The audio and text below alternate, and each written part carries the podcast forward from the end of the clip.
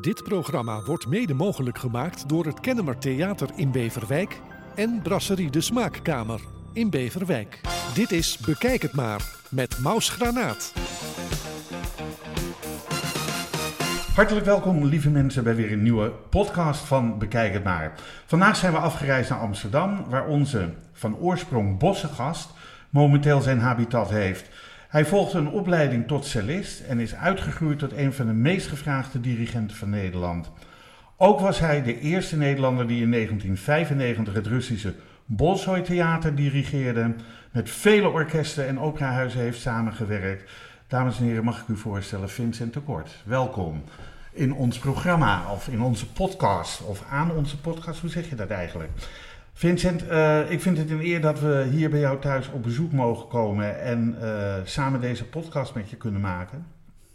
Je hebt zo ontzettend veel gedaan, wat ik allemaal gelezen heb, dat ik denk van, goh, hebben we aan één podcast wel genoeg? Ik denk dat we een serie van 8 moeten maken om het allemaal te benoemen en erover te praten. En ik weet dat je heel enthousiast kunt praten daarover. Je bent geboren in Den Bosch.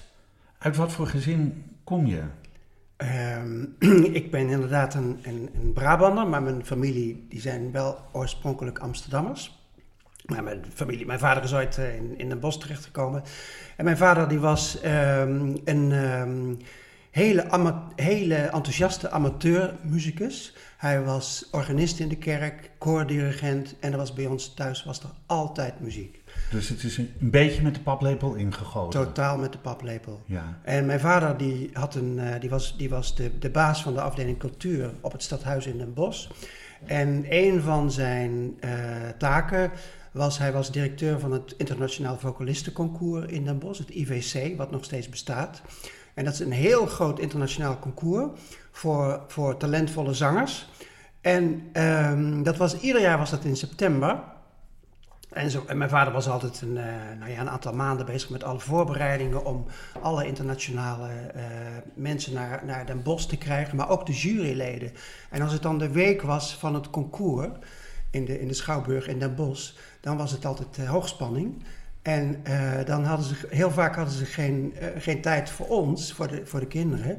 En konden ze ook geen oppas vinden. Uit hoeveel kinderen bestond het gezin? 3 kinderen. 3 kinderen. En alle 3 nog in leven? Ja. 1 in ieder geval, want die zit tegenover. Ik heb een oudere broer en een jongere zus. Oké. En ook in de muziek? Of mijn broer die is koordirigent. En die speelt ook fantastisch piano. Mijn vader toen die organist was, en toen was mijn broer nog heel klein. En toen wilde mijn broer ook orgel schrijven en dan orgel spelen.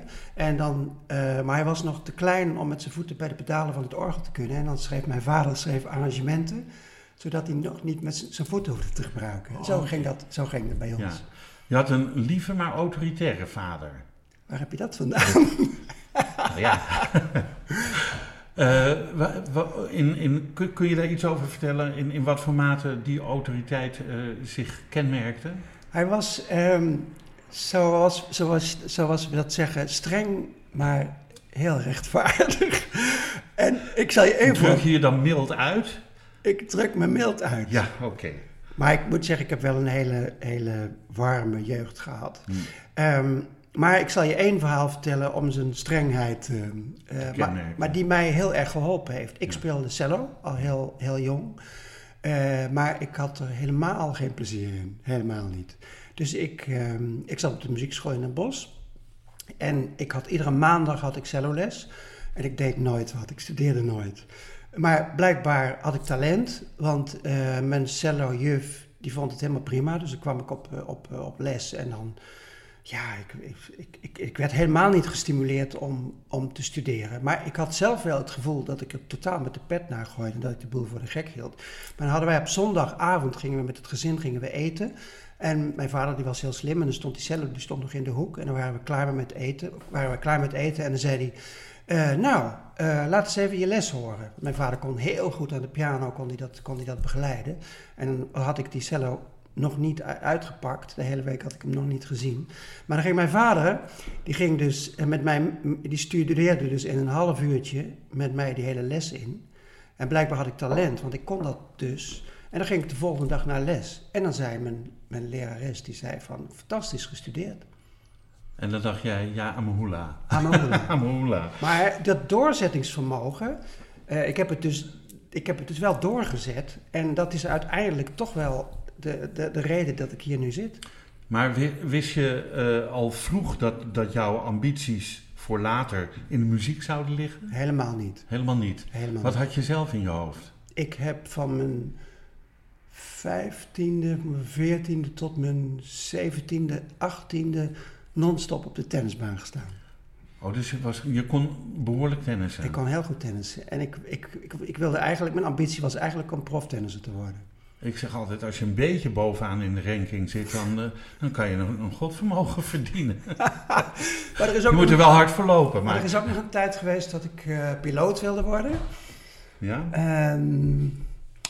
En uiteindelijk ben ik na mijn middelbare school heb ik me ingeschreven om Nederlands te gaan studeren aan de universiteit. Maar toen is die lerares, die ik dus al die jaren voor de gek gehouden heb, die ging op een gegeven moment weg.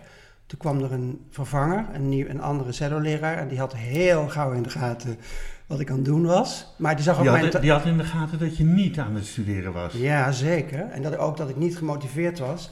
Maar die was ongelooflijk motiverend. Dus die heeft me in een jaar heeft hij ervoor gezorgd dat hij zei, jij gaat cellist worden.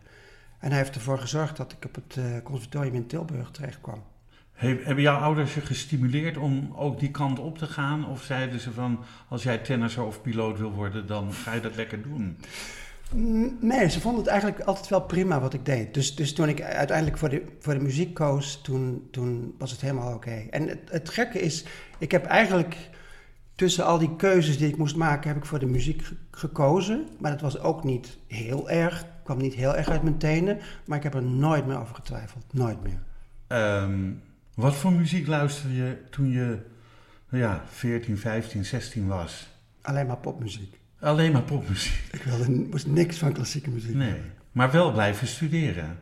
Waar komt die gedrevenheid dan vandaan? Dat enthousiasme, dat doorzettingsvermogen om dat toch te blijven doen? Ja, dat kwam dus in eerste instantie helemaal niet uit mezelf.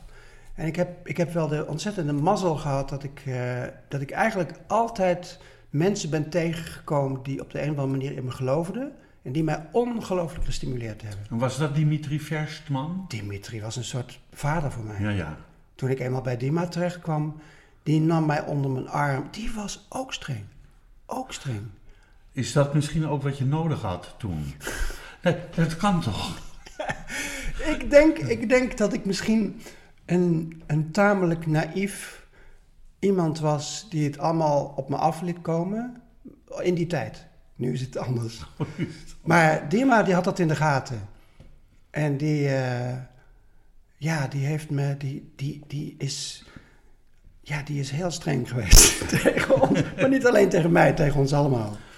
Je zegt cello, zeg je cello of cello? Daar zijn de meningen over verdeeld. In het Italiaans zeggen ze violoncello, dus daar komt het vandaan. Maar ik zeg cello. Cello, oké, dan hou het op cello. Je zegt, ik was totaal niet gemotiveerd. Had je wel een instrument waarvan je dacht, nou, als ik dan toch een instrument wil gaan spelen, zou ik het liever dat of dat instrument spelen? Nee, uiteindelijk ben ik begonnen met cello spelen op mijn 8e, op mijn 9e of zo. En ik heb er nooit aan gedacht om een ander instrument. Ik was eigenlijk altijd wel happy met die cello. Behalve dat ik niet studeerde. Maar cello is zo'n lekker fysiek instrument. Als je piano speelt. Je ontarmt het. Je omarmt het. Je zit er, en het resoneert. Dus het trilt. Je voelt de klanken. Je omarmt het en je voelt het gewoon met je hele lijf. Voel je het. Dat is een heel, heel fijn gevoel. Oké, toen je William Christie ontmoette, was hij degene die zei van stop met cello spelen en ga dirigeren? Een beetje. Vertel. William Christie is in Frankrijk de god van de barokmuziek. Zeg maar, in Nederland hadden we Frans Brugge, Tom Koopman, mensen als Nicolas Harnoncourt. In Frankrijk En in Amerika is dat William Christie. Dat is een absolute grootheid. Hij komt uit New York, heeft ooit zijn eigen ensemble opgericht, Les Arts Florissants. In Parijs een barokorkest met oude instrumenten. En dat is wereldberoemd geworden. En ik had de ontzettende mazzel dat ik hem een keer ontmoette. Hij hoorde mij een keer spelen. Toen heeft hij mij uitgenodigd om in zijn ensemble te komen spelen. Dat heb ik jaren gedaan. Dus ik ben met hem de hele wereld rondgevlogen. Heb meegewerkt aan CD-opnames. Heb eindeloos in de opera van Parijs gespeeld. Altijd al heel veel barok, heel veel Rameau, Lully, Charpentier. Vooral de Franse grote barokcomponisten. Ja. En hij had op een gegeven moment een assistent nodig. En daar had hij mij voor gevraagd. En ik begreep helemaal niet waarom hij mij vroeg. Maar soms heb je wel eens dat iemand een talent heeft... en dat je dat van jezelf niet weet, maar dat een ander dat ziet. Maar hij zag jou spelen op een cello, die jij omarmde en de trillingen in je lijf voelde. Maar hoe kun je dan zien dat iemand gevoel heeft om te dirigeren? Want dat is toch een ander hoofdstuk. Totaal. Ja. Maar misschien zag hij ook wel... Kijk, als dirigent heb je natuurlijk... andere skills nodig. Je hebt leiderschapskwaliteiten nodig. En misschien zag hij dat bij mij. In de kiem. Ja. En hij heeft mij toen gevraagd om dat te doen. Toen hebben we in eerste instantie een productie... The Fairy Queen van Purcell, Engelse componist, gedaan. Hebben we in Nederland gedaan, in Den Haag... en ook in Londen en in Parijs. En zo is het eigenlijk een beetje begonnen. Toen kreeg ik de smaak te pakken... En toen dacht ik... ik heb in eerste instantie 1 productie gedaan als zijn assistent. En heeft hij als een soort bedankje... heeft hij mij de laatste voorstelling laten dirigeren. Ik weet niet meer hoe ik het gedaan heb. maar want ik had nog geen techniek. Dirigeren is natuurlijk ook techniek. En toen ben ik... toen kreeg ik een beetje de smaak te pakken. En toen ben ik naar het conservatorium gegaan in Den Haag. En daar werd ik aangenomen. En... De rest is history. Nou, nog niet helemaal hoor. Want in 1995 debuteerde je als dirigent bij Oslo Philharmoniske Orkester. Jeetje mina, wat een woorden allemaal.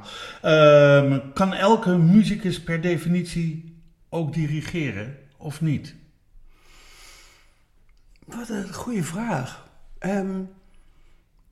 Ik weet het niet. Ik sta natuurlijk wel... Ik sta heel vaak voor orkesten waarvan ik merk dat de muzici zelf heel begaafd zijn. En dat die een soort van ideeën hebben of een visie waarvan ik denk van die zouden het ook prima kunnen. En dat is dus het gevoel wat William Christie bij jou had. Dat denk ik, ja. Ja, wat jij dan nu bij anderen hebt. Ja, dat is mooi. In 1997 werd je door Ilya Musin, de dirigent-goeroe. Die heeft echt werelddirigenten als Valery Gergiev en Simeon Bychkov, als ik het goed zeg. Bychkov heeft opgeleid. Hoe kwam je bij hem terecht? Dat is een heel mooi verhaal. Wil je verhalen horen? Ja, natuurlijk. Daar zitten we toch voor. Dat was in de tijd dat ik... Je vertelde net dat ik bij Mariss Jansons mijn debuut gemaakt heb. En ik zat op het conservatorium. Ik zal je eerst even over Mariss Jansons vertellen. Ja. Dat is ook een van de mensen die mij onder zijn arm genomen heeft... en die me echt 20 stappen verder heeft geholpen. Ik zat op het conservatorium in Den Haag... en toen was ik ongeveer afgestudeerd. En ik ga zelf ook heel vaak naar concerten... gewoon om te kijken en om collega's te zien en om inspiratie op te doen. En toen was ik een keer bij een concert van Mariss Jansons... met het Concertgebouw Orkest in het Concertgebouw. En ik was zo ongelooflijk onder de indruk van die man. En er was iets in mij dat dacht van... ik moet naar die man toe, ik moet bij die man studeren. En toen ben ik na afloop naar hem toegestapt... en ik zei, ik heb nog helemaal geen ervaring, maar mag ik les van u? En toen zei hij, nee, dat heeft helemaal geen zin, want ik reis altijd te weer. Ik zit nooit op één plek, ik geef niet ergens les. Maar ik heb hem net zo lang aan zijn hoofd gezeurd. Toen was hij nog in Oslo, daar was hij toen chefdirigent, voordat hij bij het Concertgebouw Orkest kwam. En toen zei hij, nou weet je wat, kom maar een keer naar Oslo. Daar ben ik dan een dag of 10 en dan zien we wel. En toen ben ik daarheen gegaan. En toen hadden we een ontzettende klik. En toen ben ik daar heel vaak geweest. Dat is leuk. Heel erg leuk, ja. En toen... want je vroeg over Musin. Ja. Dus mijn periode met Mariss Jansons is... Ja, ik weet niet... Ik kan het woord niet vinden, maar... Ongelooflijk belang voor mijn ontwikkeling. Maar Mariss, die zou een keer het Rotterdams... Philharmonisch dirigeren als gastdirigent, waar toen Valery Gergiev de chef was. Maar in die tijd kende ik Gergiev nog niet. En Mariss Jansons moest afzeggen vanwege gezondheidsproblemen. En toen zocht Gergiev, die zocht een vervanger om het programma over te nemen. Ja. En toen dacht hij, laat ik mijn oude leraar uit Sint-Petersburg, Ilya Musin, laat ik die vragen om in te vallen. Musin was toen al 90 of zo. Wow. En die Musin was een ongelooflijk interessante figuur, want hij was van dezelfde generatie als Shostakovich. Dus die heeft dat oude Sovjet hele regime heeft hij meegemaakt. En al die hele spannende periode met al die hele grote componisten. Musin die antwoordde... Ik wil wel komen, maar ik ben al 90 en er waren 4 concerten in de Doelen en eentje in het Concertgebouw. En hij zei, dat is te veel voor mij, dat is te zwaar. Dus toen kwam Gergiev op het idee, ik vraag hem toch om te komen voor de helft van het programma. En dan de andere helft van het programma geef ik een jong iemand de kans om zich te bewijzen. Mooi. En dat was ik. Aha. En dus ik zat in de unieke positie dat ik samen met een wereldberoemde, hele geroutineerde dirigent hetzelfde concert moest doen. Ik voor de pauze en hij na de pauze. En het mooie was dat we ook nog zelfs de kleedkamer deelden. Dus hij kwam... Met een man van 90. Dus ik stond me om te kleden voor de pauze en dan kwam hij... En toen hadden we, dat was zo'n ongelooflijk contact. En toen zei hij, had hij mij natuurlijk gezien met het orkest. En toen zei hij, you talent, you come to me, you come to me. En toen ben ik in eerste instantie, ben ik een keer een week voor een masterclass gegaan naar Sint-Petersburg. En ik dacht, hier moet ik zijn. Dat was zo ongelooflijk. Ja. En toen heb ik alles, ik begon toen ik kreeg langzamerhand opdrachten. Ik heb alles, mijn agenda vrijgemaakt. En ik ben naar Sint-Petersburg gegaan. En daar heb ik, 19 maanden gezeten ongeveer. Wow. En toen ging het heel... Hoe is het met je Russisch? Goed? Wow, malinka. Malinka. Zo zeker. Oh ja, oké, een beetje. Maar... Dat was een ongelooflijke ervaring.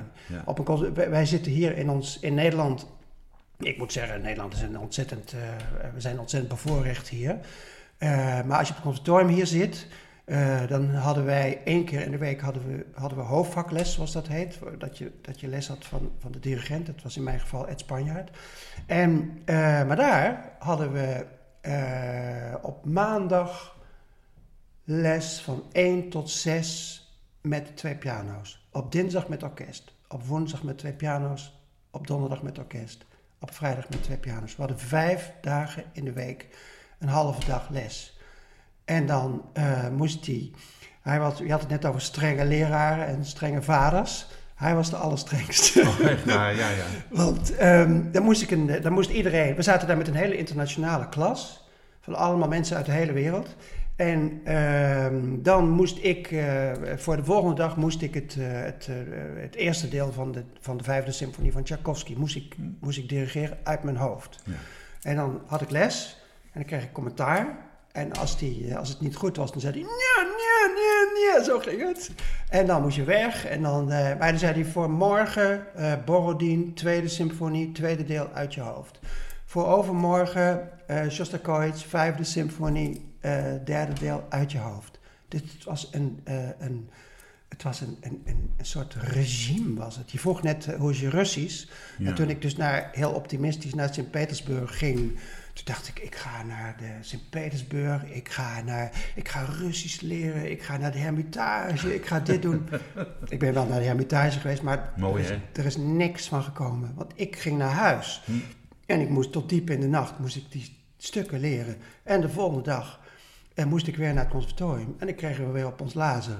En dan gingen we daarna weer naar huis. En zo is het al die tijd doorgegaan.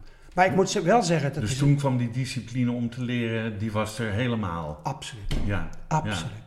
In datzelfde jaar, 1997, vroeg ook Bernard Haitink jou om zijn assistent te worden. Hij is 21 oktober jongsleden overleden, op 92-jarige leeftijd. Waarom vroeg Haitink jou? Wil je nog een mooi verhaal horen? Nou, daar zitten we weer voor. Dit vind ik echt een prachtig verhaal. Haitink was voor mij een soort van onbereikbare godheid. Dat kwam niet eens in me op om daar van een grootheid... De paus die kan je ook niet opbellen. Kan je proberen, maar... En ik had hem alleen maar in de verte gezien, maar ik had zo'n ongelooflijke bewondering voor die man. En toen las ik een keer in de krant, ik meen dat het Parool was, maar ik weet het niet meer helemaal zeker. Het was in de krant, zag ik een interview met hem waarin hij zei dat toen hij jong was, toen was zijn grote idool was Eduard van Beinum. En Haitink was een tamelijk verlegen man. Maar toen hij jong was, was hij nog verlegener. En hij zei dat in dat interview dat hij altijd te verlegen was om naar Van Beinum toe te gaan. Om zich voor te stellen en te zeggen van ik wil bij u studeren of ik wil bij iets. En toen is Van Beinum is overleden. En toen zei Haitink in dat interview dat hij daar zijn leven lang spijt van gehad heeft. Dat hij niet naar die man is toegestapt. Toen ik dat las in de krant, toen dacht ik, dit is mijn kans. Dit is mijn kans. Dus ik heb een brief geschreven. Geachte heer Haitink, u kent mij niet. Mijn naam is Vincent de Kort. Ik lees nu in de krant wat u nu zegt over Eduard van Beinum. En dit geeft mij de moed om u nu een brief te schrijven. Maar ik had geen idee waar die woonde. Ja. Dus ik heb het Concertgebouw Orkest opgebeld. En ik zei, kunnen jullie mij het adres van Bernard Haitink geven? En toen zei ze, nee, dat mogen we niet doen. Maar ik heb ze net zo lang doorgezet totdat ze zeiden, nou weet je wat, stuur die brief maar naar ons. En dan zorgen wij wel dat hij bij hem terechtkomt. En hij woonde toen in Londen, dat wist ik helemaal niet. Nog steeds, of dan, althans tot zijn dood heeft hij daar gewoond. Ja. Ja. En dus ik had die brief, ik heb een echte brief geschreven, in een envelop gestopt.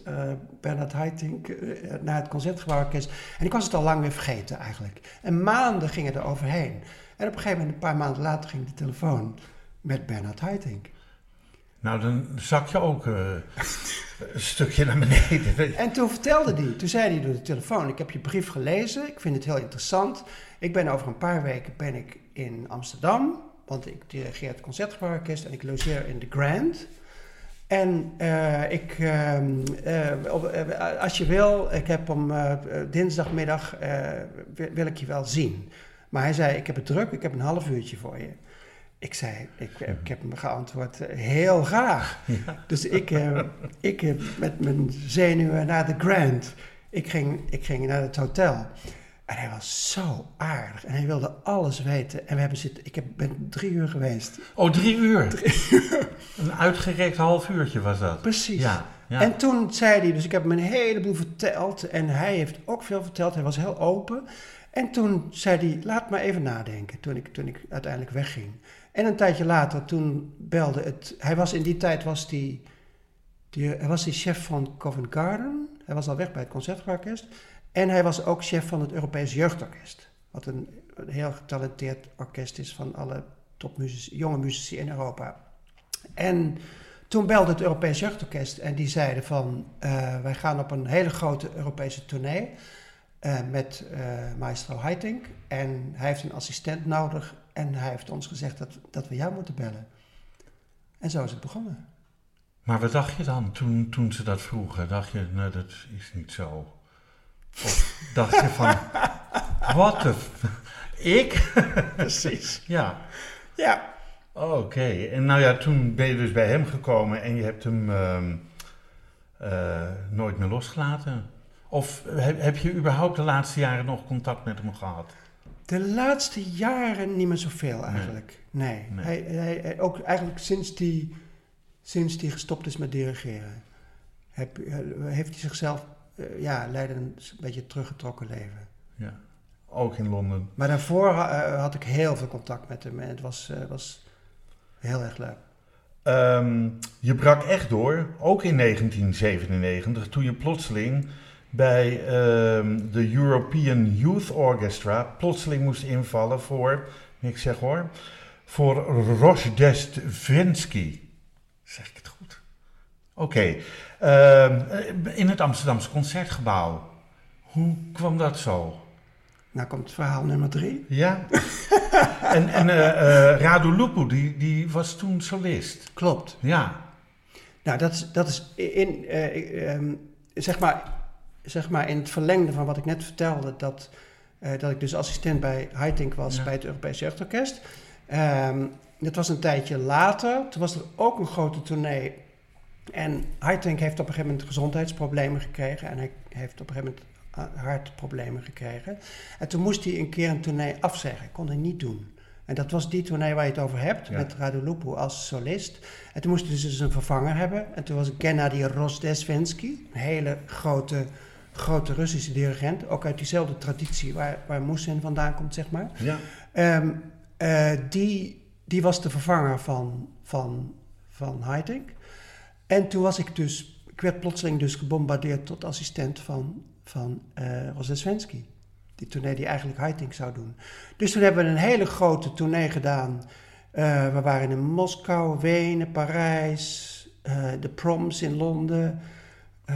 Ik ben er nog bij vergeten, denk ik. Is Haitink nog wel komen kijken? Nee. Niet? Nee, maar hij was echt ziek. Hij was toen ziek. Hm. En toen, als assistent, mensen vragen wel eens, wat doe je als assistent? Je moet, soms moet je een beetje voorbereidend werk doen, soms... doe je de eerste repetitie als de echte maestro er nog niet is... om het orkest in te zeepen, zoals we dat heel, heel oneerbiedig noemen. Zodat ze vast het materiaal gezien hebben. Wat ook heel vaak gebeurt is dat de maestro... Kijk, als je op het podium staat voor een orkest...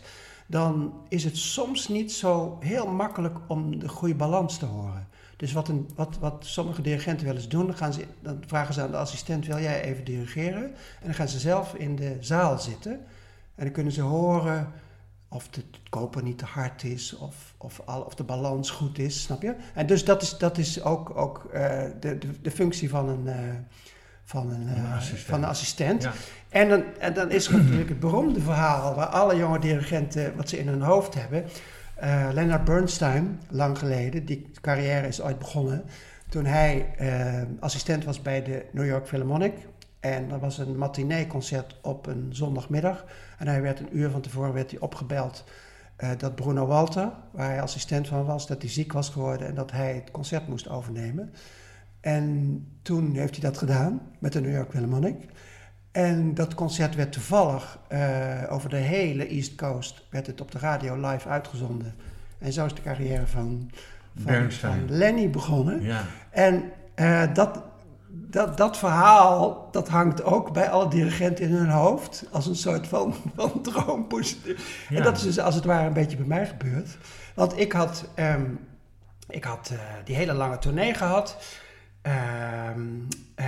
En het laatste concert was in Amsterdam, in het Concertgebouw, in de grote orkestenserie. Ja. En Radu Lupu, natuurlijk wereldberoemde pianist.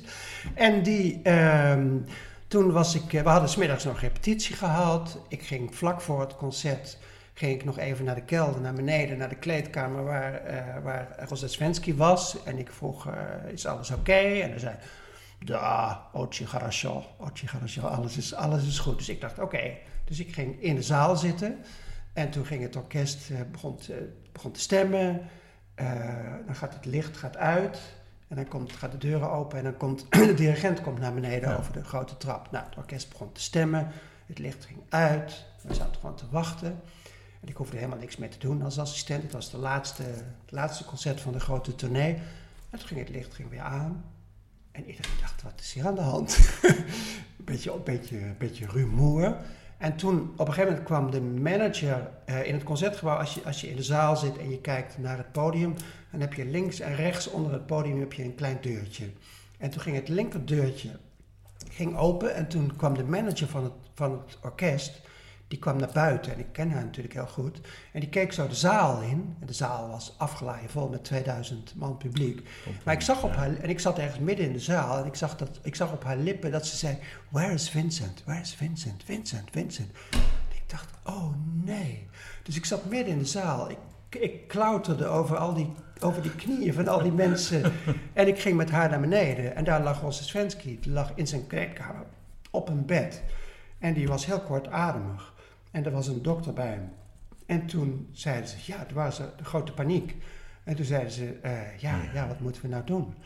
En toen zeiden ze, kan jij het concert overnemen? Man, een thriller wat ik hier zit te beluisteren. Ja. En toen kwam ik dus, tijdens het tournee was ik ook heel bevriend geraakt met Radu Lupu, want we waren wekenlang samen opgetrokken. En toen zei, en Radu die zei, die had zich al verheugd, die zei, nou ja, over een aantal jaren als jij ook een carrière hebt, dan gaan wij samen optreden en dan kennen we elkaar al, hartstikke leuk. En toen was het, ik moest na het eerste stuk wat ik moest dirigeren, toen ging ik weer de trap op. En toen stond hij daar boven te wachten om naar beneden te komen voor het Schumann pianoconcert. En toen zei ik, nou, dat was wel een beetje sneller dan we... Ja, dan we bedacht hadden. Dan we hadden afgesproken. Ja, is jouw leven toen in een stroomversnelling gekomen? Nou, je leven, je carrière, nadat je dat concert had gedirigeerd? Ja, dat was natuurlijk een soort van sensatieverhaal. Dus dat stond in alle kranten en... Ik kan me nog herinneren, op de kop van de Volkskrant stond heel groot: niet Bernard Haitink, niet Gennady Rozhdestvensky, maar Vincent de Kort dirigeerde afgelopen dinsdag het concert in het Concertgebouw. Als dirigent sta je altijd op de bok. Ja. Waarom heet dat de bok?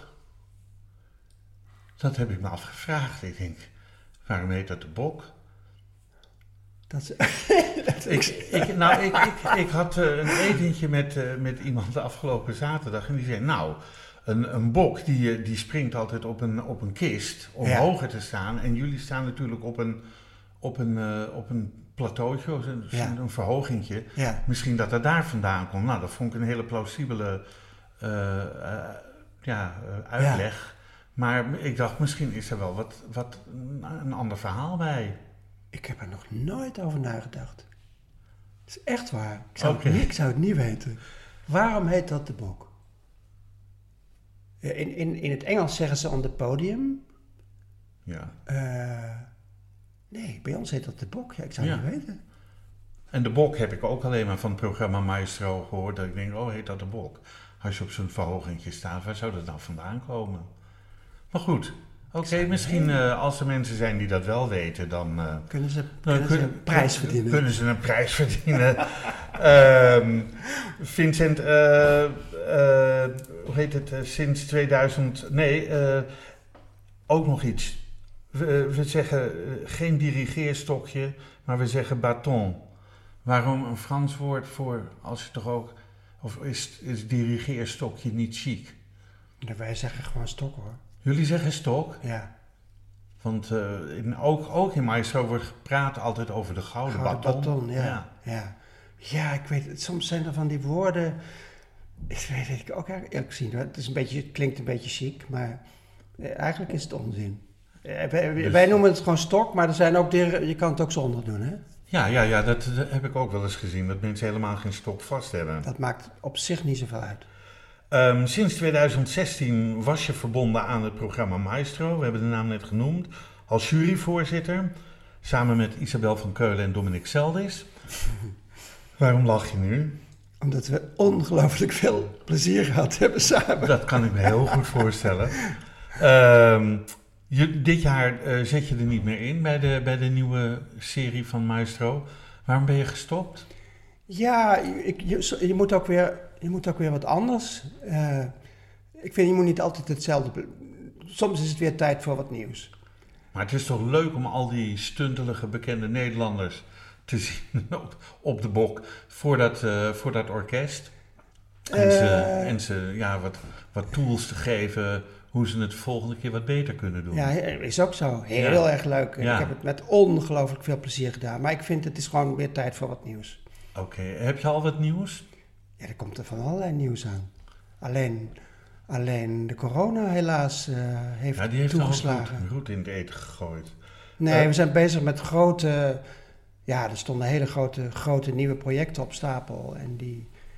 Maar dat staat nu al een beetje in de ijskast. Ja. Waarom zei je ja toen ze je vroegen voor Maestro? Want voor jou was volgens mij nog iemand anders voorzitter van... Mijn voorganger was Otto Tausk. Oh ja. Een collega van mij. Ja. Maar waarom zei je ja toen ze jou vroegen? Omdat... ik vind deze formule vind ik een... Kijk, het is natuurlijk heel belangrijk om niet zomaar...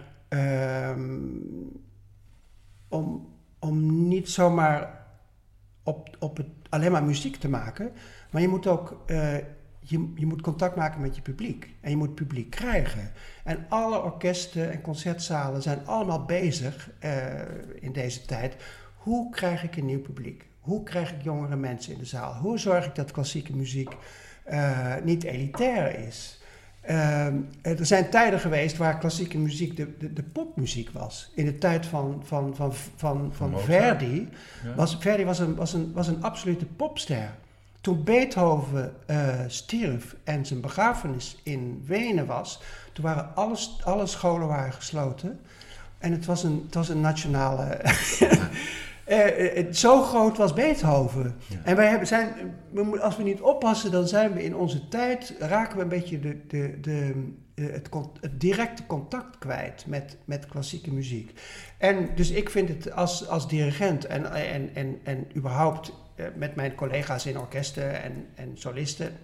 vind ik het een heel belangrijke taak. Hoe bereiken wij ons nieuwe publiek? En hoe krijgen we jonge mensen in de zaal? En daar is Maestro een fantastische formule voor. Ja. Ik bedoel, we krijgen zo ongelooflijk veel reacties en e-mails gekregen van mensen die zeggen... Goh, ik wist dit niet. Of, god, dat is leuk. Het is heel leuk om daar als publiek voor de buis of in de zaal bovenop te zitten... en te kijken hoe dat gaat. Ik bedoel, het is al, denk ik, heel belangrijk dat je... Ik hoorde jou net zeggen, ik kan moeilijk multitasken. Maar ik denk dat je als dirigent ook zowel links en rechts handig moet zijn. Dat je hem tegen die... Ik bedoel, ik zou niet twee... ik kan heel moeilijk dubbel denken dat wat mijn rechterhand en mijn linkerhand moet doen. Een slechte coördinatie of hand-oogcoördinatie, hoe noem je dat? Maar ik denk dat het wel belangrijk is om dat te hebben als dirigent. Tuurlijk is het belangrijk, maar dat noem ik niet multitasking. Dat is niet de multitasking waar we het net over hadden, vind ik. Ja, maar je moet al die instrumenten moet je aansturen, toch? Zeker. Ja. Maar voor mij is dat het... Dat kan je vergelijken met autorijden. Ik bedoel, je denkt op een gegeven moment denk je ook niet meer na. Nu moet ik schakelen, nou moet ik remmen. Ja, oké. En op een gegeven moment ga je... Je staat daar met je lijf, met wie je bent... Ja.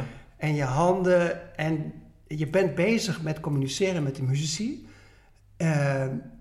Mensen denken vaak dat het een soort van politieagent is waar je het verkeer moet regelen. Waar je de maat moet slaan. 1, 2, 3, 4.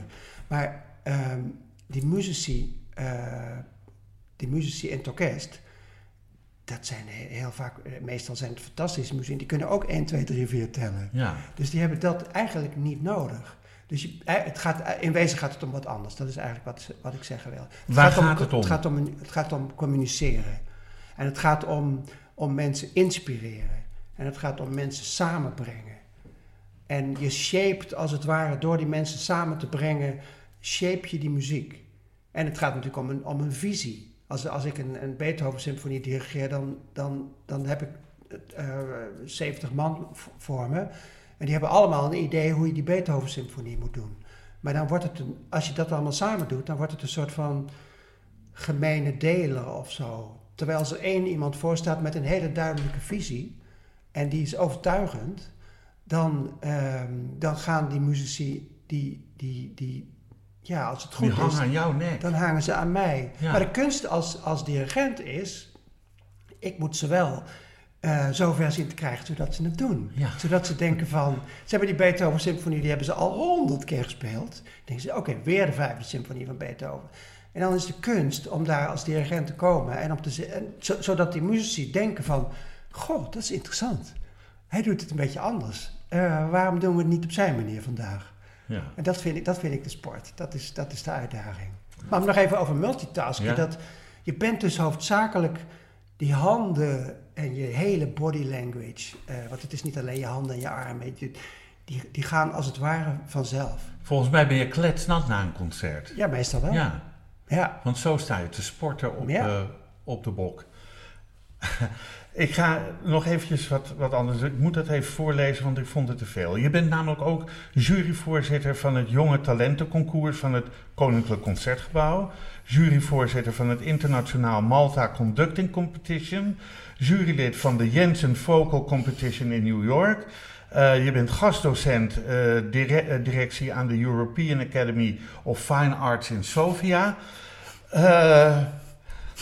En je doet hier nog wat met dat orkest en met dat orkest en met dat orkest.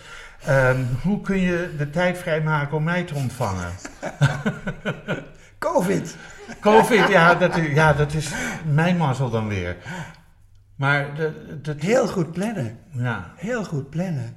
Ja, want ik heb ook gezien, het zal vast nog ergens anders staan. Maar dat je hebt een management in Nederland. Maar je hebt ook een management in Rusland. Je hebt een management in Zuid-Amerika. Werkt dat allemaal onafhankelijk van elkaar? Of weet elk management van elkaar waar jij op dat moment bent en wat ze voor jou wel of niet kunnen boeken? En of je daar dan wel mee akkoord gaat of niet? Ik heb al moeite om mijn eigen agenda bij te houden. Maar dit lijkt me toch heel een... Goh, Vincent, heb je wel eens tijd voor jezelf? Ja hoor. Ja. Dat maak ik. Dat maak je. Ja. Dat plan je dan ook in die... Ja. En als er nou iets voorbij komt waarvan je denkt, ja, dat wil ik niet missen. Dan ga je het toch doen, denk ik. Qua werk of qua... Qua werk. Natuurlijk. Ja, natuurlijk. Maar het komt ook wel eens voor dat er al iets is. Kijk, ons werk wordt heel vaak heel lang vooruit gepland. Dus het komt wel eens voor dat er al iets staat over een jaar of over 2 jaar... En dat je dan een aanbieding krijgt en dan denk je... Oh, ik kan niet. Dat komt wel eens voor. Nou, het lijkt mij goed. Je bent regelmatig ook gast in talkshows. Bij Jinek heb je gezien, bij Umberto Tan of bij Jeroen Pauw. Om te praten over klassieke muziek. Dat doe jij op een manier waardoor mensen als ik in ieder geval aan je lippen hangen... En op die manier klassieke muziek toegankelijk maakt voor meer mensen. Mm-hmm. Is dat jouw doel ook of zie ik het verkeerd? Dat is absoluut mijn doel. Ja. Kijk, een beetje in het verlengde van wat ik net vertelde. De tijd dat het heel elitair is en dat mensen gewoon highbrow en dat je dat mensen vanzelf naar de concertzaal komen, niet zo. Dat is niet meer zo. Dus in onze tijden van communicatie, van alle social media, van televisie, van weet ik veel...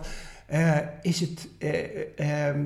het belangrijk dat je communiceert met je publiek. Ik bedoel, het is niet voor niks dat al die jonge mensen... die hebben allemaal 500.000 volgers en eigenlijk, dat hebben wij niet... maar eigenlijk is het ook een beetje zo. Je moet gewoon je eigen publiek genereren. Maar ook, omdat je zegt, vind je dat je taak? Ik vind dat mijn missie. Mm-hmm. Ik ben enthousiast over klassieke muziek. Niet te merken. En ik vind het allerleukste om dat enthousiasme over te brengen. Hoe belangrijk is die klassieke muziek voor jou? Je zegt, het is mijn missie om het uit te dragen. Maar voor jezelf? Heel belangrijk. Heel belangrijk. Maar wat is klassieke muziek eigenlijk? Laten we het daar eens over hebben. Ga je mij nu interviewen? Kijk, voor mij is de definitie van klassieke muziek... muziek die de tand des tijds doorstaat. Ja. Dus iemand die ooit die muziek bedacht heeft... een componist. Maar het kan ook een popmuzikus zijn, is ook een componist. En dat het dan een aantal jaren later, dat het nog steeds bestaat. Dat is voor mij de definitie van klassieke muziek. En dat is dus per definitie goede muziek. Want anders zou het niet, precies, zou het niet de tand des tijds doorstaan. Ja, voor mij heb je goede muziek en slechte muziek. Ja, want één seconde. In 1994 had je Charlie Lonois en Mental Theo. Je zal niet eens meer weten wie het zijn. Die hadden 1 hitje of misschien 2 hitjes. Maar daar hoor je van heel veel artiesten hoor je nooit meer wat. Ja. En die artiesten vanuit de 16e, 17e, 18e eeuw, dat wordt nog steeds gespeeld. Daar komen mensen, nou ja, niet automatisch massaal op af, maar dat wordt nog steeds gespeeld. Dat wordt nog dagelijks gestudeerd op conservatoria, in operahuizen, noem maar op. En wat is dat zo goed is? Dat is moeilijk onder woorden te brengen, maar dat is de genialiteit. Als je het hebt over de afgelopen eeuwen, er was een tijd dan heb ik het over de tijd van Mozart en Haydn. Dat is echt maar, zeg maar de echte klassieke periode. Daar was de klassieke muziek echt aan de regeltjes gebonden. En in die tijd waren er heel veel componisten die allemaal in dezelfde stijl componeerden. Dus als je dat nu hoort, dan denk je, nou, dat lijkt wel een beetje op Mozart. Ja. Maar omdat het net niet datgene... Dus er is zeg maar 99% van al die componisten die dat allemaal op dezelfde manier deden, die hadden niet dat geniale. Dus die zijn we weer vergeten. Alleen die paar, die zijn bovengebleven. Dus het is... Maar vergelijk het met de popmuziek. Voor mij is de Beatles en de Stones is eigenlijk ook klassieke muziek. Dat behoort wel tot de popklassiekers, ja. Ja. Maar kun je er veel meer noemen? Aan popartiesten waar nou ja, die natuurlijk, altijd... Ja. Sting. Ja, oké. Ja, oké. Tina Turner, we kunnen er een hele hoop noemen, maar... Ja. Wordt dat over 40 jaar nog gedraaid? Wij draaien toch nog steeds de Beatles? Ja. En Bob Marley? Ja, en die is al 30 jaar dood. Precies. Ja. Oké, je hebt me overtuigd. Maar nee, kijk, als je het veel breder kijkt... Iemand als Vincent van Gogh in de beeldende kunst of in de schilderkunst... Iemand als Vincent van Gogh, ja. Die is tijdens zijn leven eigenlijk niet gewaardeerd... En daarna is er ineens een hele soort van boost gekomen, een hele revival. Nou, kijk wat er nu gebeurd is. Ja. Dus zo is het eigenlijk met alles, al het creatieve. Moeilijk te bevatten soms. Maar is dat ook niet mooi juist? Ja, vind ik. Dat je het eigenlijk niet kan... Niet kan pakken, dat je het niet kan vatten. Ja. Heb je een absoluut gehoor? Nee. En daar ben ik heel blij om. Want ik dacht van als ik jou 4 dezelfde uitvoeringen laat horen van, nou laten we zeggen, Furelize, dat kent iedereen. Ja. Gespeeld door Horowitz, gespeeld door Vibi Soryadi, gespeeld door... Kun jij dan onderscheiden als je dat hoort van, oh dat is die, want dat hoor ik aan de manier waarop hij de toetsen aanslaat of... Absoluut. Dat kan je horen. Ja, maar dat is geen absoluut gehoor. Wat is een absoluut gehoor? Een absoluut gehoor is iets anders. Als je de toetsen van de piano neemt, dan heb je een A, een B, een C, een D enzovoort. En dan iemand met een absoluut gehoor, als die 1 toon hoort, die hoort een F, dan hoort hij, dat is een F. En als die dus een A hoort, dan hoort hij, dat is een F en dat is een A. En dan hoor je dus al die tonen hoor je apart en dat is heel knap. Maar wat wij hebben... Dat heet niet een absoluut gehoor, maar een relatief gehoor. Dat wil zeggen dat als je 1 toon hoort, dan hoor je die andere. En je hoort, omdat je die weet waar die ene zit, hoor je de relatie met de ander. Dus je koppelt als het ware alles aan elkaar. Tonen aan elkaar, ja. En dat is eigenlijk veel fijner. Maar als je voor een orkest staat en je hoort dat het koper iets verkeerds doet, ik noem maar wat.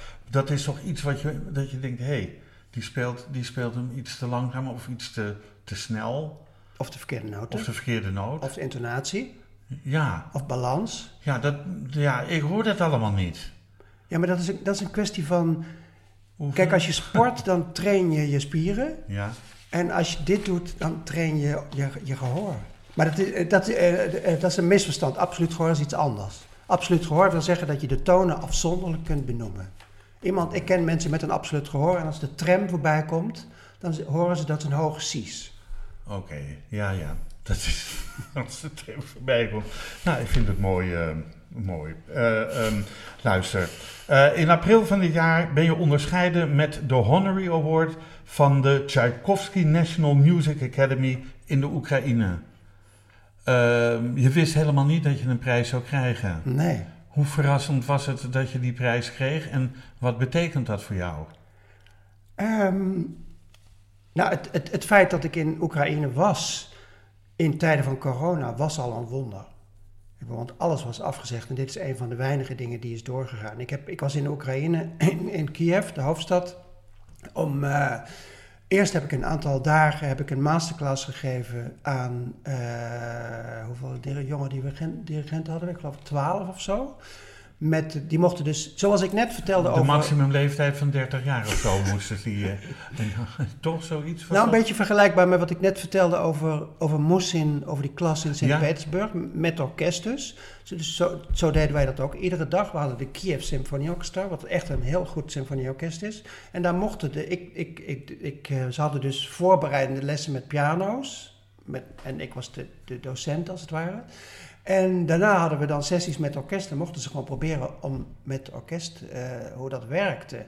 En toen kwam er daarna, toen die week was afgelopen, kwamen er nog een man of 20, 25 bij uit de hele wereld. En toen was er een dirigentenconcours met een jury van een aantal dirigenten. En ik had de eer om de juryvoorzitter te zijn. En tijdens ik was er totaal 10 dagen of zo, toen... Ja, waarom? Dat weet ik ook niet. Dat moet je aan hun vragen. Maar mensen waren blijkbaar onder de indruk. Op een gegeven moment werd ik naar een grote zaal geroepen. En gelukkig had ik niet mijn alleroudste spijkerbroek aan. En ik kwam daar en ik dacht, wat gebeurt hier? En toen ging de deur open en toen stonden er allemaal fotografen daar te klikken. En toen was daar toen kreeg ik een hoge onderscheiding van de Tchaikovsky Academie. Ja. Ze waren blijkbaar met wat ik gedaan had. En het mooie was, maar dat heb ik allemaal later pas uitgevonden. Het is een heel imposant gebouw. Ben je wel eens in Kiev geweest? Nee. Ik was er ook nog nooit geweest, maar het is een prachtige stad. Nee. Miljoenenstad. Met de meest waanzinnige paleis. Voor mij was het een beetje een soort van mix tussen... Af en toe is het Wenen, af en toe is het Parijs. Die grandeur met gigantische... En paleizen en kerken met van die ui-vormige koepels. Dat had ik wel bij Sint-Petersburg. Daar ben ik wel geweest. Ook. Ja. Ook. Maar dus een hele grote stad. En toen hoorde ik later dat... Ik was toen ik naar die zaal toeliep, dan is daar een gang met een eregalerij. Ja. En daar hingen dus de mensen... die de onderscheiding voor mij hadden gekregen. En de laatste, en ik word dus aan het rijtje toegevoegd... maar de laatste 2 die dat gehad hebben zijn Riccardo Muti en Plácido Domingo. Okay. Dus ik wist niet wat ik zag. Ja, maar ik ben in goed gezelschap. Heel goed gezelschap. Welk compliment dat je ooit kreeg is je altijd bijgebleven?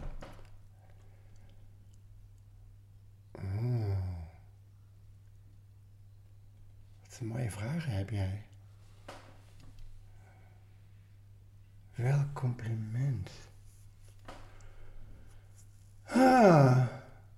Mag ik daar even over nadenken? Ja, parkeer hem even, dan komen we zo op terecht. Met welke karaktertrek kun jij een ander tot wanhoop drijven?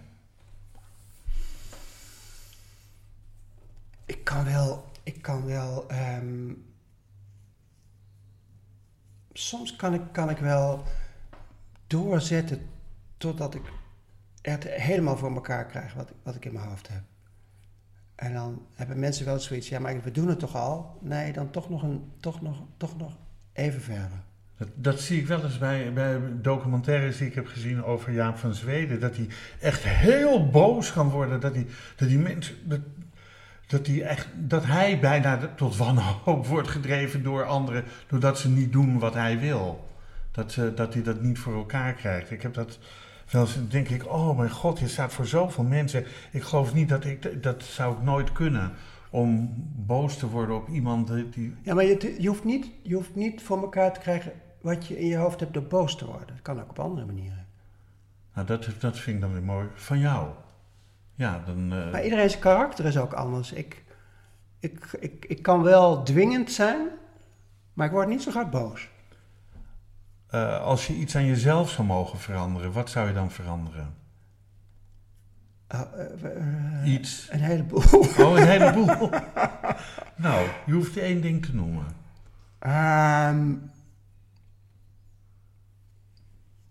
Het klinkt misschien een beetje... Nee, ik zou wel eens... Het klinkt misschien een beetje raar, maar... We hadden het net over Haitink, die eigenlijk heel verlegen is. En je zou het misschien niet aan mij zeggen, maar... In wezen ben ik ook heel verlegen. Oké, daar heb ik niks van gemerkt. En nee, door op tv of voor orkesten merken mensen dat niet, maar ik kan... Ja, ik kan behoorlijk introvert en verlegen zijn. Op een feestje sta je als een muurbloempje tegen de muur? Niet als een muurbloempje, maar op een feestje ben ik niet een gangmaker. Absoluut niet. Nee. Mensen moeten naar jou toe komen en jij stapt niet op een ander af? Ik heb wel geleerd dat als je niet naar andere mensen gaat, dan gebeurt er niks. Dus ik kan het wel, maar het gaat niet vanzelf. Wat is je grootste onzekerheid? Die zijn er heel veel. Heel veel. Vind je? Nou, voor de eerste repetitie met een orkest heb ik eigenlijk altijd... heb je heel goed voorbereid, je hebt een visie in je hoofd, je weet wat je wil. In heel veel gevallen ken je de muzici waar je mee werkt. En toch heb je het gevoel van, of heb ik het gevoel in ieder geval van, is het wel goed genoeg? En gaan ze wel met me mee? Ja, maar als je achterom kijkt en je bekijkt je carrière, Vincent, dan weet je toch dat goed is? Of... Nee, maar ik geloof dat zekerheid... In dit geval is zekerheid is een... Zo zit ik in ieder geval in elkaar, is niet een... Ja, hoe moet ik dat zeggen? Kan ook een soort... Nee, dat wil ik eigenlijk niet zeggen. Maar ik ben nou eenmaal zo. Ja, ja. En in een orkestrepetitie heb je... Die is meestal, begint meestal 's ochtends. En dan heb je meestal een sessie van 3 uur of zo. En dan in het midden is er een pauze waar iedereen gaat koffie drinken. En van tevoren, als ik op weg ben naar het orkest... en ik heb mijn eerste repetitie, ben ik altijd zenuwachtig. En dan is de eerste koffiepauze is geweest... En dan voel ik dat het gaat en dat ze met me meegaan, dat we elkaar vinden. En dan ben ik altijd opgelucht. In de eerste koffiepauze heb ik altijd zoiets van... Oh, en dan valt het voor me af. Het rare is, die onzekerheid heb ik altijd als ik naar de eerste repetitie ga. Maar voor een concert heb ik het nooit. Ja, voor een concert ben je niet zenuwachtig? Nee, dan sta je niet te klapperen voor die deur of dan moet ik die trap af en... Integendeel. Maar dat komt omdat ik ben niet de type dirigent die zeg maar een soort van die de baas wil spelen. En ik ben, nou ja, we hadden het net over, ik ben cellist, dus ik weet heel goed hoe het is om in een orkest te zitten. En ik voel, ook na al die jaren voel ik nog steeds, ja, ik ben dan wel de dirigent en de autoriteit, maar in wezen doen we het samen. Want dat moet ook. Moet ook. Want zonder die spelers kun jij niks. Ik kan helemaal niks. Die spelers kunnen niks zonder jou. Dus ik ben een heel sociaal dier. Ja. En ik vind het... Ik heb heel erg nodig dat we elkaar vertrouwen. Dat we het samen doen. Maar ook dat ze het gevoel hebben dat we het samen doen. Dus dat ik niet echt de baas ben, maar dat ik een van hun ben. En meestal als je op het moment dat het concept zover is, dan hebben we dat al bereikt. Ja. Dus dan ben ik niet meer zenuwachtig. Morgen word je wakker, Vincent, en dan heb je er een nieuw talent bij. Wat voor talent zou dat moeten zijn? Een nieuw talent bij? Ja, iets wat je misschien heel graag wil of nu niet doet. Dat is iets wat ik heel graag doe, maar dat is op zich niet een heel nieuw talent, maar dat sporten. Ik ben een fanatieke hardloper. Ja. Ik loop overal hard waar ik ben. Dat heb ik hier staan, ja. Je loopt 2 marathons per jaar. En dan vroeg ik me wel af van, goh, hoe train je daarvoor als je het zelf zo immens druk hebt met 3 managements? Maar het fijne van hardlopen is dat het enige wat je nodig hebt is eigenlijk je schoenen en een shirtje. Ja. En ik kom ergens aan in mijn hotel en ik check in en ik ga naar buiten en ik ga hardlopen. En ik kom terug en ik heb de halve stad en de omgeving heb ik al gezien. Is het alleen om in conditie te worden, te komen, te blijven en je hoofd leeg te maken? Of heeft het voor jou ook nog een andere functie? Het heeft ook nog een heleboel andere functies zelfs. Ik zal je 1 klein voorbeeldje geven. Ik vind het een kick en een uitdaging om marathons te lopen. Daar ben ik ooit mee begonnen en dat doe ik dus. Je vroeg net of ik voor een concert zenuwachtig ben. Voor een concert ben ik niet zenuwachtig. We zijn in Amsterdam. Als je in het Concertgebouw staat en je zit in de zaal, dan zie je die trap en dan zijn daarboven zijn die deuren. En dan zie je die deuren gaan op een gegeven moment open en dan komt de dirigent naar beneden. Dus er is een moment dat het publiek zit al te wachten, het orkest heeft al gestemd en dan sta je achter die deuren. En ik sta altijd achter die deuren en dan, ik kan niet wachten. Ik ben een soort paard, een soort renpaard, helemaal opgeladen. En ik sta ook altijd te geinen met de suppo's die de deur open moeten doen. Ik zei, kom jongens, we gaan ervoor en dit en ik heb er zin in. En dan, ik ben dus helemaal vol adrenaline. Ja. En dan gaan de deuren open en dan ga ik naar beneden en dan, wauw, dat gevoel, dat vind ik, dat is magisch. Maar ik vertel dit omdat als ik aan de start sta van de marathon, we hadden het van tevoren even over, ik heb een aantal keren, de mooiste marathon die er is de marathon van New York. Ja. Die heb ik een aantal keren gelopen. Als je aan de start staat op Staten Island, voordat je de marathon gelopen, dan is dat gevoel wat ik heb, of ik hier achter de deuren in het Concertgebouw sta, of ik sta daar op Staten Island aan de start van de marathon, is precies hetzelfde. En dat vind ik zoiets ongelooflijks. En dat heeft ermee te maken dat je voelt je... Je bent energiek, je bent opgeladen, je gaat als het... Maar je weet niet precies wat er gaat gebeuren. Nee. Dat weet je niet. Nee. Je weet, tijdens een concert, je weet het nooit. Maar dat is ook het spannende. Want misschien hebben de muzici al ontzettend veel zin. Of misschien raak jij ineens ongelooflijk geïnspireerd. Of je hebt publiek achter je wat uit zijn dak gaat. Dat weet je van tevoren niet. Dus het is toch als het ware alsof je in het diepe springt. En met de marathon is het precies hetzelfde. Je weet niet of je na 10 minuten, na 10 kilometer spierpijn krijgt. Of je na 30 kilometer de man met de hamer tegenkomt. Of dat het goed gaat. Of dat het koud wordt. Of dat het misschien gaat regenen. Je weet het niet. Als je iemand zou mogen bedanken, wie zou je dan bedanken? Mijn vader. Toch de autoritaire lieve vader. Absoluut. Ja. Vanwege het feit dat hij jou deze kant heeft opgestuurd. Nou, opgestuurd, maar je met de paplepel de muziek hebt ingegoten gekregen, zeg maar. Zeker. Ja? Zeker. Er was niks gebeurd zonder mijn vader. Is er een bepaalde kunstvorm die jou het meest raakte naast muziek? Kunstvorm? Nou, ik moet zeggen, muziek neemt wel een hele grote plek in, maar ik kan ook... Ik kan heel erg genieten van schilderkunst. Heel erg. Een museum. Heb je een bepaalde schilder dan... je noemde net al Van Gogh een keer. Ja. Maar heb je een bepaalde schilder waarvan je zegt... Nou, zijn of haar werk vind ik fantastisch. Nou ja, ik woon hier in Amsterdam... op een loopafstand van het Rijksmuseum... waar ik wel eens naar binnen ga. Af en toe een half uurtje. Ja, het klinkt als een cliché, maar... Als ik de Rembrandt zie nog steeds, dan kan ik zo overweldigd worden. Dus het is wel de 17e eeuwse kunst die jou meer pakte dan moderne kunst? Of heb je ook... Nou, ik weet het niet. Er was op een gegeven moment... Als je in het Rijksmuseum komt, dan heb je de eregalerij... Waar je, daar hangen alle klassieken aan de zijkant en dan loop je zo naar de nachtwacht toe. En er was een tijd dat er in de laatste, zeg maar... Nis. Ja. Daar hing een schilderij van Kapoor. Weet je wie Kapoor is? Kapoor is een beeldend kunstenaar en die heeft geschilderd, maar die heeft ook... die heeft op een gegeven moment...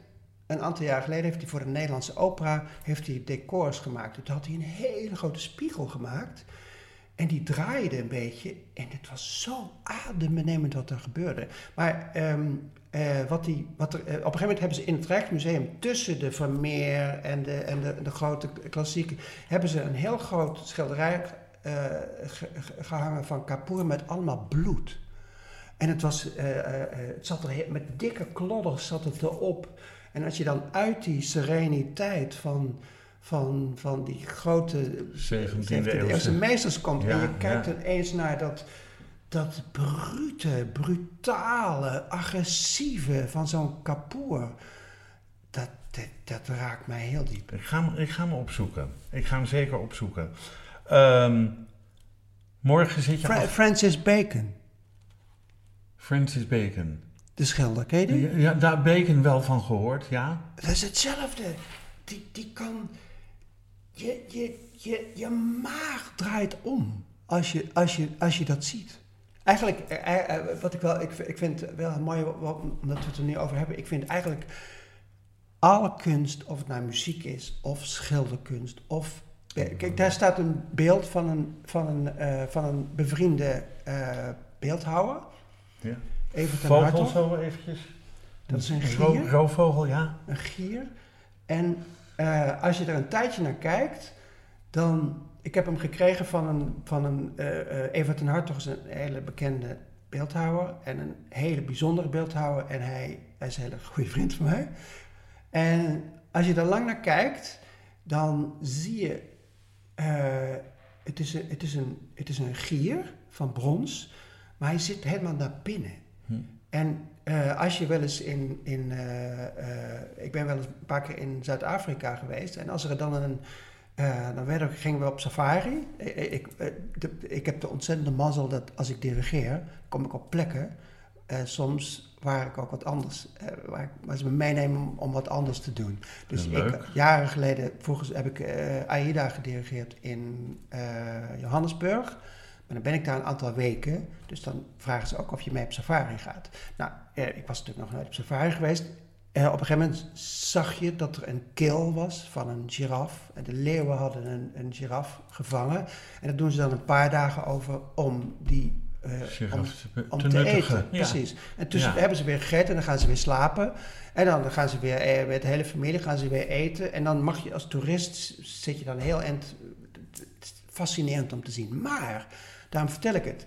In de bomen, daar rondomheen, zitten allemaal gieren. En die zitten allemaal te wachten. Die verroeren zich niet. Die zitten te wachten totdat de leeuwen klaar zijn met eten en weggaan. En dan gaan zij verder.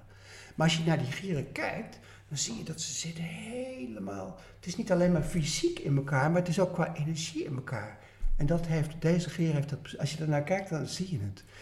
Hij is heel eenzaam eigenlijk. En dus ik vind, nee. Wat ik eigenlijk zeggen wou is, kunst moet mensen beroeren. Ja. En of ze er nou blij van worden, maar daarom vertel ik dat vaak. Of verdrietig van worden. Ja.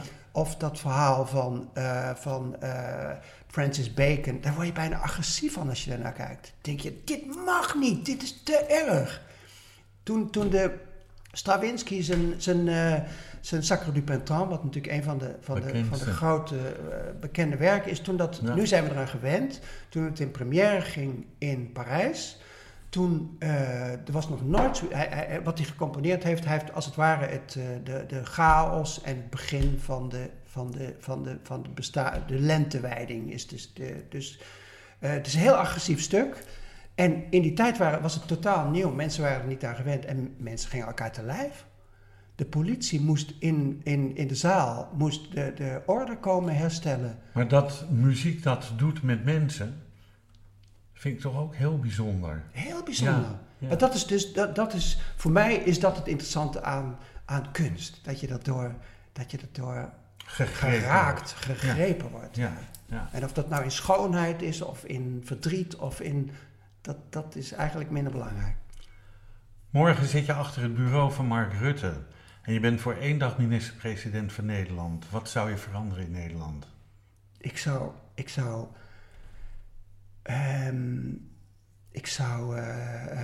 het lijkt net alsof ik nou over na moet denken, maar ik hoef er helemaal niet over na te denken. Ik zou meteen alles wat ze gedaan hebben, zou ik op een andere manier verdelen. Ik bedoel, ze hebben natuurlijk in de afgelopen tijd in de corona hebben ze veel mensen geholpen. Maar het is totaal buiten alle proporties. Ik bedoel, ze hebben de kunst staat helemaal onderaan het lijstje. Maar niet alleen de kunst, maar ook de zorg, het onderwijs.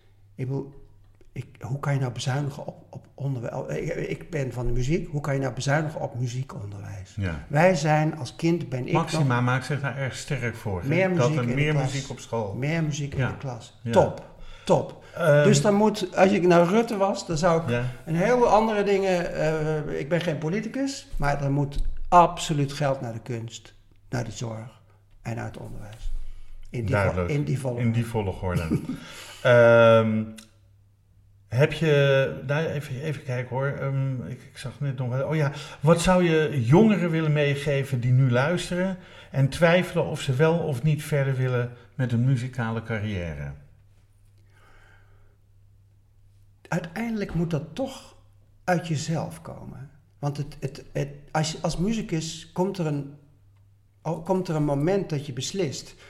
Muziek is het allermooiste in mijn leven wat er bestaat en daar ga ik mijn hele leven aan wijden. Dat doet iedere professionele muzikus, doet dat op zijn 16e of op zijn 17e. Dan besluit je om muzikus te worden en om niet tandarts te worden of advocaat of iets anders.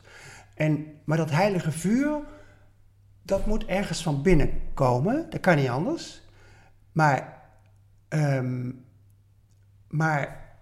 het is wel heel fijn als je, zoals ik, mensen gehad hebt die een duwtje geven en die de goede richting op. Dus ik zou ze misschien willen meegeven, zorg dat je er in ieder geval mee in aanraking komt. En dat is het slechte van dat ze bezuinigen op muziekonderwijs. Want dan kom je er niet meer mee in aanraking. Nee. Kijk, als je er mee in aanraking komt en je denkt, ik ga toch liever wat anders doen, dan is het helemaal oké. Moet iedereen zelf weten. Maar als je niet weet dat het bestaat, dan houdt het op. Ja. Wat zou je zelf nog op muzikaal gebied willen bereiken? Je hebt zoveel mogen doen en je hebt zoveel gedaan. Je gaat misschien nog heel veel doen. Maar wat zou je zelf nog willen doen waarvan je denkt, oh, die kans heb ik nooit gekregen. Dat zou ik eigenlijk wel willen. Het is niet zo dat ik de kans niet heb gekregen, maar het fijne van mijn vak is dat het eigenlijk de mogelijkheden zijn eindeloos. Ik bedoel, het fijne van mijn vak is dat als dirigent, ik kan mij overal in de wereld neerzetten en iedereen begrijpt wat wij doen. Dus de hele wereld is ons domein, als het ware. Laat mij nog maar lekker gewoon de rest de wereld over als een soort van steen die in de vijven groeit en de kringen die worden steeds... Ik heb een steen verlegd in een rivier op aarde. Een mooi nummer van Bram Vermeulen. Ook gezongen door Paul de Leeuw. En dat gaat precies over datgene wat jij net benoemt. Prachtig nummer. Heb je, als mensen wat over jou willen weten, heb je een website waar mensen wat op kunnen vinden? Jazeker. Wat is het adres? Mijn naam, vincentdekort.com. www.vincentdekort.com. Nou, makkelijker kan het niet. Wat is de grootste blunder die je ooit gemaakt hebt? Of heb je nooit een moment gedacht of gehad? Nou, misschien niet de grootste blunder, maar ik moet nu denken aan een kleine blunder, die uiteindelijk wel grappig is uitgepakt. Ja. Ik ging een paar jaar geleden ging ik op tournee. En toen gingen we repeteren met een orkest in Noorwegen in Kristiansund. En ik was druk en ik kwam ergens anders vandaan. Dus ik dacht, oké, we gaan naar Noorwegen. Ik keek even op mijn computer. Wat is het? Het was zomer. Dus ik dacht, hoe is de temperatuur daar? Wat moet ik meenemen? Moet ik truien meenemen of moet ik t-shirtjes meenemen? En ik dacht, oké, Kristiansand. Dat is in het zuiden van Noorwegen. Het was een prachtig zomer, dus ik heb alleen maar een paar t-shirtjes meegenomen en verder niet. En toen ben ik naar Schiphol gaan, naar Christian, het vliegtuig gestapt. Toen kom ik naar buiten. Ik dacht, wat is het koud hier? En toen bleek dat ik had verkeerd gekeken. Ik was niet in Kristiansand uitgekomen, maar in Kristiansund. Eén letter verschil. En ik was helemaal in het noorden van Noorwegen. Dus ik zat daar en ik was daar een paar weken. En ik had stervenskoud en ik had geen kleren bij me. Dan heb je wel uiteindelijk daar wat kunnen kopen natuurlijk. Ja, en er waren hele lieve orkestleden die zeiden... Hier, mag je mij trouwen? Zijn er dingen die je zelf nog kwijt wil? Waar we het niet over gehad hebben, maar waarvan jij zegt... dat wil ik toch even benoemd hebben. Nou, op het moment dat we hier nu zitten... heb ik net een waanzinnig programma gedaan samen met Karel Kraaijhof. Ja. Jou wel bekend. Ja. En dat hebben we gedaan in Tivoli-Vredenburg om de 100ste verjaardag van Piazzolla te vieren. En ik moet zeggen, vooral door Karel ben ik zo gegrepen door die muziek van Piazzolla. En we hadden het net over wat klassieke muziek kan betekenen of muziek in het algemeen. En ik vind die muziek van Piazzolla... is nou bij uitstek een waanzinnige, mooie muziek... om mensen voor het eerst in contact te brengen met klassieke muziek. Mooi. Dan wil ik jou, Vincent de Kort, enorm bedanken... voor een fijn gesprek, voor je gastvrijheid... en ik wil je ontzettend veel succes toewensen voor de toekomst... en ik hoop dat we elkaar nog vaak, zowel op de televisie... maar misschien ook wel in persoon, zullen ontmoeten... Dan wil ik ook nog vertellen dat deze podcast wordt uitgegeven door de Vrijstaat Roots. Alles is na te lezen op www.bekijkhetmaar.com. Bedankt voor het luisteren en wat mij betreft heel graag tot de volgende podcast. Dit programma werd mede mogelijk gemaakt door het Kennemer Theater in Beverwijk en Brasserie De Smaakkamer in Beverwijk.